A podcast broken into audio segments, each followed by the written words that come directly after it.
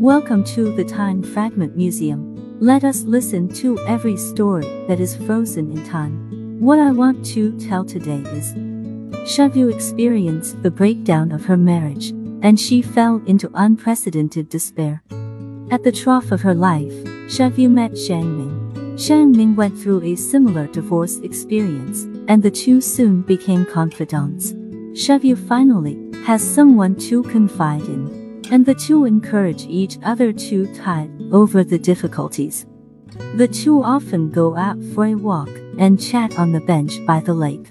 Both Shangming and Xiaoyu found comfort in each other, and Xiaoyu gradually walked out of the shadow of divorce. The relationship between the two heats up in mutual support. From the initial sadness to the present warmth, Xiaoyu felt that Shang Ming was a warm sun in her life, and thanked him for walking into her world. The heating up of the relationship between the two made Xiaoyu's mother very worried. She advised Xiaoyu not to enter into a new relationship when the scar was not healed.